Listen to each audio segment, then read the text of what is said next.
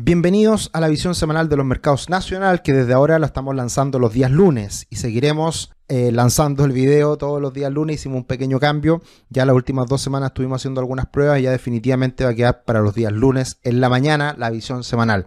Además, por supuesto, como toda la semana, hablaremos del comportamiento del dólar, cobre y bolsa chilena, comportamiento de los multifondos que tuvieron una muy buena semana nuevamente y qué podemos esperar, preguntas y respuestas y sugerencias en las redes sociales.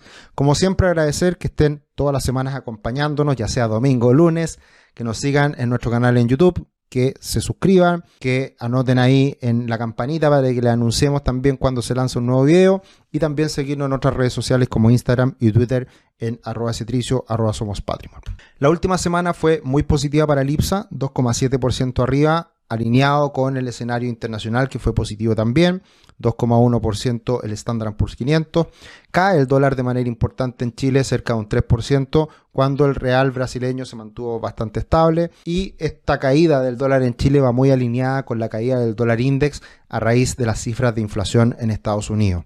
Así que el dólar index caía fuerte del 2% para una semana es bastante, cuando el dólar index en general es bastante tranquilo, se comporta bastante estable, así que una fuerte caída y que también va de la mano o más bien ayuda a esta recuperación del cobre de más del 4% que también es positiva para los activos chilenos. Este gráfico lo comenté en la visión internacional de los mercados y también le agrego acá para entender el fenómeno que ocurrió esta última semana. La cifra de inflación en Estados Unidos salió menor de lo esperado por una décima, pero los mercados lo celebraron y esto apunta, reafirma el hecho de que las tasas se van a mantener estables eh, en, las, en, las, próximas dos decisiones de tasa que vienen y ya el mercado empieza a contemplar de hecho una baja de tasas para el mes de marzo. Así que esa, toda esa información está bien detallada en la visión internacional, pero es el principal argumento, fundamento que impactó a la caída del dólar en Chile, que llegó a cotizarse sobre los 920 pesos a principio de semana, pero finalmente terminó muy cerca de los mínimos anteriores en 8.73. Se recuperó un poquito el día viernes, pero se mantiene a la baja y con un potencial importante a la baja en la medida que se termina por romper estos 872 pesos. Ha estado muy volátil en las últimas semanas el dólar, sin ir más lejos, el alza, llevamos ya tres semanas con movimientos impresionantes, una fuerte caída post decisión del Banco Central de dejar de comprar reservas y con la decisión de tasas más moderada, después fuerte alza, fuerte rebote la semana pasada y fuerte caída la semana que dejamos atrás. Así que muchos vaivenes, mucha volatilidad y esto evidentemente que da oportunidades para los que les guste tradear el dólar, pero también genera incertidumbre. Así que eh, también es un aspecto que hay que ponerle ojo, atención, cuidado eh, pero evidentemente que si se mantiene esta volatilidad podemos seguir viendo movimientos fuertes de cara a los próximos días. Y ahí eh, vemos que la brecha se vuelve a cerrar entre el dólar en Brasil y el dólar en Chile, pero sigue existiendo una brecha en contra del peso chileno. Y por lo tanto, mi manera de ver el comportamiento del dólar en Chile es que todavía sigue con una con un valor algo por sobre sus fundamentos. Yo creo que hoy día debería estar en niveles de 850, 860 pesos, por lo tanto, por fundamentos podría seguir cayendo y eso va de la mano principalmente con el desplome de las últimas semanas del dólar index. El dólar index cayó con mucha fuerza posterior al dato de inflación en Estados Unidos y de hecho finaliza la semana prácticamente en la misma condición, cayendo a cerca del 50% de Fibonacci y toda la alza previa para después eventualmente ir a buscar el 61,8. Así que entendiendo la evolución del dólar index reciente, creo que el dólar en Chile podría tener espacio para caídas adicionales y creo que en el contexto actual del dólar index y la economía a nivel global, el dólar podría caer a niveles de 8.50, 8.60 sin problemas. Lo que está frenando caídas adicionales es el cobre, que el cobre venía muy débil en las últimas semanas, últimos meses, y se ha estado recuperando, pero de manera más lenta, más gradual, eh, sin tanta fuerza como uno podría esperar ante las caídas del dólar reciente, del dólar en el mundo. Así que esto eh, sigue siendo, digamos, un, problema para que el peso chileno se fortalezca aún más, pero evidentemente si empieza a agarrar fuerza el cobre, si va a buscar los 380 como primer objetivo y si llegara a romper esos, esos niveles, evidentemente el dólar en Chile podría caer bastante más. Pero toda esa noticia está en desarrollo, todavía está a la espera de lo que ocurra a nivel internacional. Por un lado, hemos tenido buenas noticias eh, respecto a esta moderación en las tasas de interés en Estados Unidos, pero cifras económicas más débiles también hablan de una economía ralentizada que va a afectar al cobre. Entonces hay que ver muy bien qué es lo que prima, qué es lo que manda en las próximas semanas para ver el impacto en el dólar en Chile. Tu futuro comienza hoy, conoce la primera plataforma de planificación financiera de Chile y además de crear tu cuenta gratis vas a obtener una gift card con 25 mil pesos para comprar alguno de nuestros cursos. Así que descárgala ya, comienza tu futuro hoy con nosotros y también vendrán muchos cursos más adelante, muchas novedades, así que atentos para, para poder ocupar también esta gift card en el futuro. La bolsa chilena se recuperó con bastante fuerza, eh, mirando gráficos, mirando, haciendo cambios en los análisis, hemos visto que la tendencia se mantiene alcista y se ha ido afirmando eh, la bolsa chilena en esta tendencia que vemos eh, como línea, como directriz que, que, sostiene todo este impulso. Y ahora último lo que ocurrió es esta ruptura por arriba de esta directriz bajista. Así que esa es una buena noticia, por supuesto, y podría venir un repunte adicional hacia los próximos días la manera de consolidarse sobre estos niveles. Para eso creemos que las valorizaciones siguen estando bajas, creemos que todavía hay mucho potencial para el mercado local y vamos a estar hablando de eso hoy día lunes con Tomás Casanegra en un nuevo webinar que estaremos haciendo la tarde. La invitación está hecha, en todas las redes sociales hemos ido mostrando el link para que se puedan inscribir.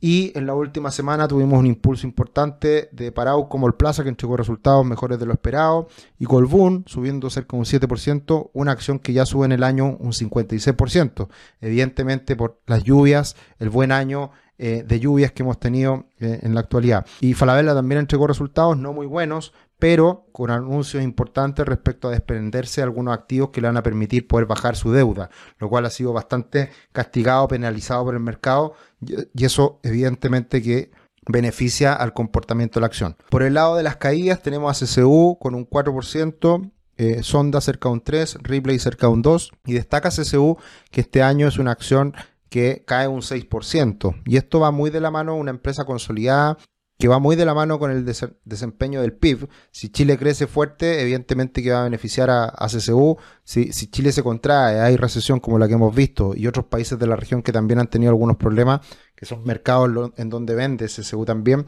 eh, le afecta. Así que por eso es que CCU este año no ha tenido un muy buen desempeño. De todas formas, esta semana fueron poquitas las acciones que cayeron. El mercado estuvo bastante optimista y lo pudimos ver en la ruptura, en el alza, en la gráfica que veíamos anteriormente. Y también lo podemos observar en el ETF SH que está eh, rompiendo los máximos anteriores y por lo tanto tiene potencial alcista bastante importante. Eh, hay que entender que estamos en un rango lateral muy amplio, entre los 20 y los 30, por decirlo en términos súper simples, estamos en la mitad y por lo tanto hay bastante potencial de que siga subiendo el, el ETF de Chile de cara a las próximas semanas. Y si miramos el desempeño de la Bolsa de Brasil, también hay espacio para recuperación, porque se ha generado una brecha importante entre el comportamiento de la Bolsa de Brasil en dólares y la Bolsa de Chile en dólares. Así que también eso es un factor positivo que podría impactar eh, al alza para la Bolsa chilena en los próximos días. Y en, cuanto a los multifondos, tuvimos una semana muy buena con el multifondo A subiendo de media un 1,5, el multifondo C de media un 1,13 y el multifondo E subiendo más de un 1,3%. Y estamos teniendo un mes con alza cercana al 4% para el fondo A, sobre el 4% para el multifondo C y cerca del 6% para el multifondo E. Pero esto no lo verán en ningún titular, esto no, no será noticia porque solamente es noticia cuando los multifondos caen. Cuando suben nadie habla de ello y también hay que tener cuidado con hacer cambios de multifondos cuando las cosas quizás no salen como uno espera, porque a veces podemos tener estos cambios repentinos como el que se ha dado en el multifondo E, que en solo dos semanas y poquito más eh, se recupera casi un 6% el multifondo E. Y eso es por la caída de las tasas de los bonos del Tesoro a largo plazo en Estados Unidos, que ha impactado de manera positiva también la renta fija en Chile. Así que ese era un tema que afectó mucho los meses anteriores, pero ahora también es un factor positivo esa reversión que en cierta medida era bastante esperable. Lo dijimos, había, tener que, había que tener paciencia y finalmente se consolida esta situación. Como siempre, sugerir ver la visión mensual de los de, de los multifondos de la FP, que ahí tratamos de hacer un análisis y, dar nuestra opinión respecto a lo que está pasando y ayudar con un granito de arena para que ustedes evidentemente tomen su decisión. Acá nosotros no hacemos ninguna sugerencia, solo guiar y tratar de interpretar lo que está pasando y qué cosas podrían incidir en la evolución futura de los multifondos. ¿Y qué podemos esperar de cara a las próximas semanas? Salió la encuesta de operadores financieros y eh, sigue moderándose la inflación. Lo que llama mucho la atención es que la inflación en los próximos 12 y 24 meses está en el 2,9%, por debajo el objetivo del Banco Central que está en un 3%. Y esto eh, no es bueno cuando la inflación es menos de la que el Banco Central busca, porque eso quiere decir que el mercado está esperando una ralentización o una, una debilidad económica más sostenida. Así que evidentemente que eso da pie a que el Banco Central pueda bajar las tasas de nuevo de manera un poquito más agresiva. De hecho, se contempla que en la próxima reunión de diciembre eh, se va a bajar en 50 puntos base las tasas del 9% actual al 8,5% y en la de enero se bajaría 75 puntos más. Así que ahí se retomaría de cierta manera la rapidez, la velocidad que venía mostrando el Banco Central en bajar las tasas. Así que interesante lo que se observa acá y son muy buenas noticias para todos porque evidentemente queríamos todos que se controlara la inflación, se está logrando y esperemos que esto se mantenga de cara a los próximos meses. En cuanto a las preguntas y respuestas, como siempre, un gran análisis semanal, nos dice Silva Lagos Esteban, muchas gracias. MTK dice, profesor, ¿usted sabe por qué la AFP no se incorpora un fondo tipo F? De depósito eh, a plazo para proteger a quienes están en los últimos años de ahorro. ¿Sabe usted la razón técnica de por qué no se hace o es pura política? Porque, como siempre, muy buen contenido. Muchas gracias. Y bueno, yo creo que no es una decisión fácil. Lamentablemente, en el, en el último tiempo podría haber sido una buena alternativa al fondo F y generalmente todos nosotros tenemos memoria de corto plazo. Eh, pero en general, en el largo plazo, un fondo F que invierte en depósito a plazo eh, lo único que hace es obtener rentabilidades parecidas a la inflación. Entonces, desde ese punto de vista, no sería muy recomendable y lo que pasa generalmente con los multifondos es que si una persona se cambia, a veces no se vuelve a cambiar al fondo que le correspondería y podría eso afectar a las pensiones o a las rentabilidades para el ahorro a las pensiones en el futuro. Entonces hay que ser cuidadoso. Yo creo que se podría hacer con algunas restricciones, pero si no nos hemos puesto de acuerdo y no se, han hecho los cambios necesarios para aumentar nuestro porcentaje de cotización, ¿qué queda para esperar para un fondo F? Es ponernos muy creativos, muy, optimistas y la verdad que, estamos lejos de eso. Así que no, lo veo fácil, pero evidentemente podría ser una alternativa con ciertas restricciones. Gracias por el, Sergio, por el video, consulta. ¿Qué te parece el libro Invertir con sentido común? No lo he leído, así que no, no puedo hacer algún comentario. Voy a echarle un vistazo a ver si tengo más de alguna referencia y poder hacer algún comentario en próximos videos. Muchas gracias. Si es lunes, lo veo el lunes. ¿Cuál es el problema? Excelente, Nicolás. Esa es la actitud. Los lunes seguirá saliendo el video de la visión semanal de ahora en adelante en, las mañanas para que estén muy atentos. ¿Se publicó el PIB en Chile esta semana? Me pregunta Héctor. No, no se publicó. Eh, la semana pasada comentamos esto por el calendario Investing, pero no siempre es lo suficientemente preciso. Y esta semana se da a conocer el PIB definitivamente, así que ahí lo podrán conocer, saber qué fue lo que pasó en este tercer trimestre del año. Eh, ahí Investing a veces se cae, así que hay que tener cuidado con eso. Muy volátil el dólar en las últimas semanas, cripto dólar peso, así es, ha estado muy volátil y, fue un poquito lo que me detuve en el gráfico cuando lo comentaba. Hay que tener cuidado y está dando movimientos muy fuertes todavía. Lords Coque, la cuenta 2 de la FP, renta como los fondos de la FP o estoy equivocado. Gracias por los videos.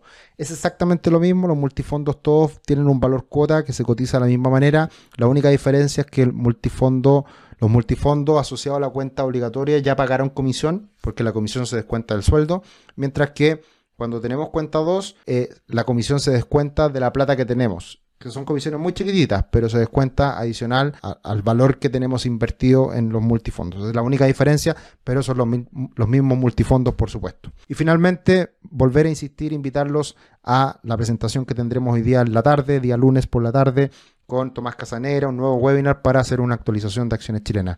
No lo había comentado, no lo había comentado en esta sección. Evidentemente muchos de ustedes siguen a Tomás, así que bueno, invitados a seguirlo en Twitter, siempre con muchos comentarios. De hecho, este fin de semana escribí una columna en la tercera, como siempre, cada cierto tiempo, así que también eh, eh, a seguir a Tomás, siempre eh, un gran, un gran analista e inversionista de lo que pasa en el mercado local. Eso sería por esta semana. Un abrazo grande y nos seguimos encontrando en otros videos. Que estén bien. Chao, chao.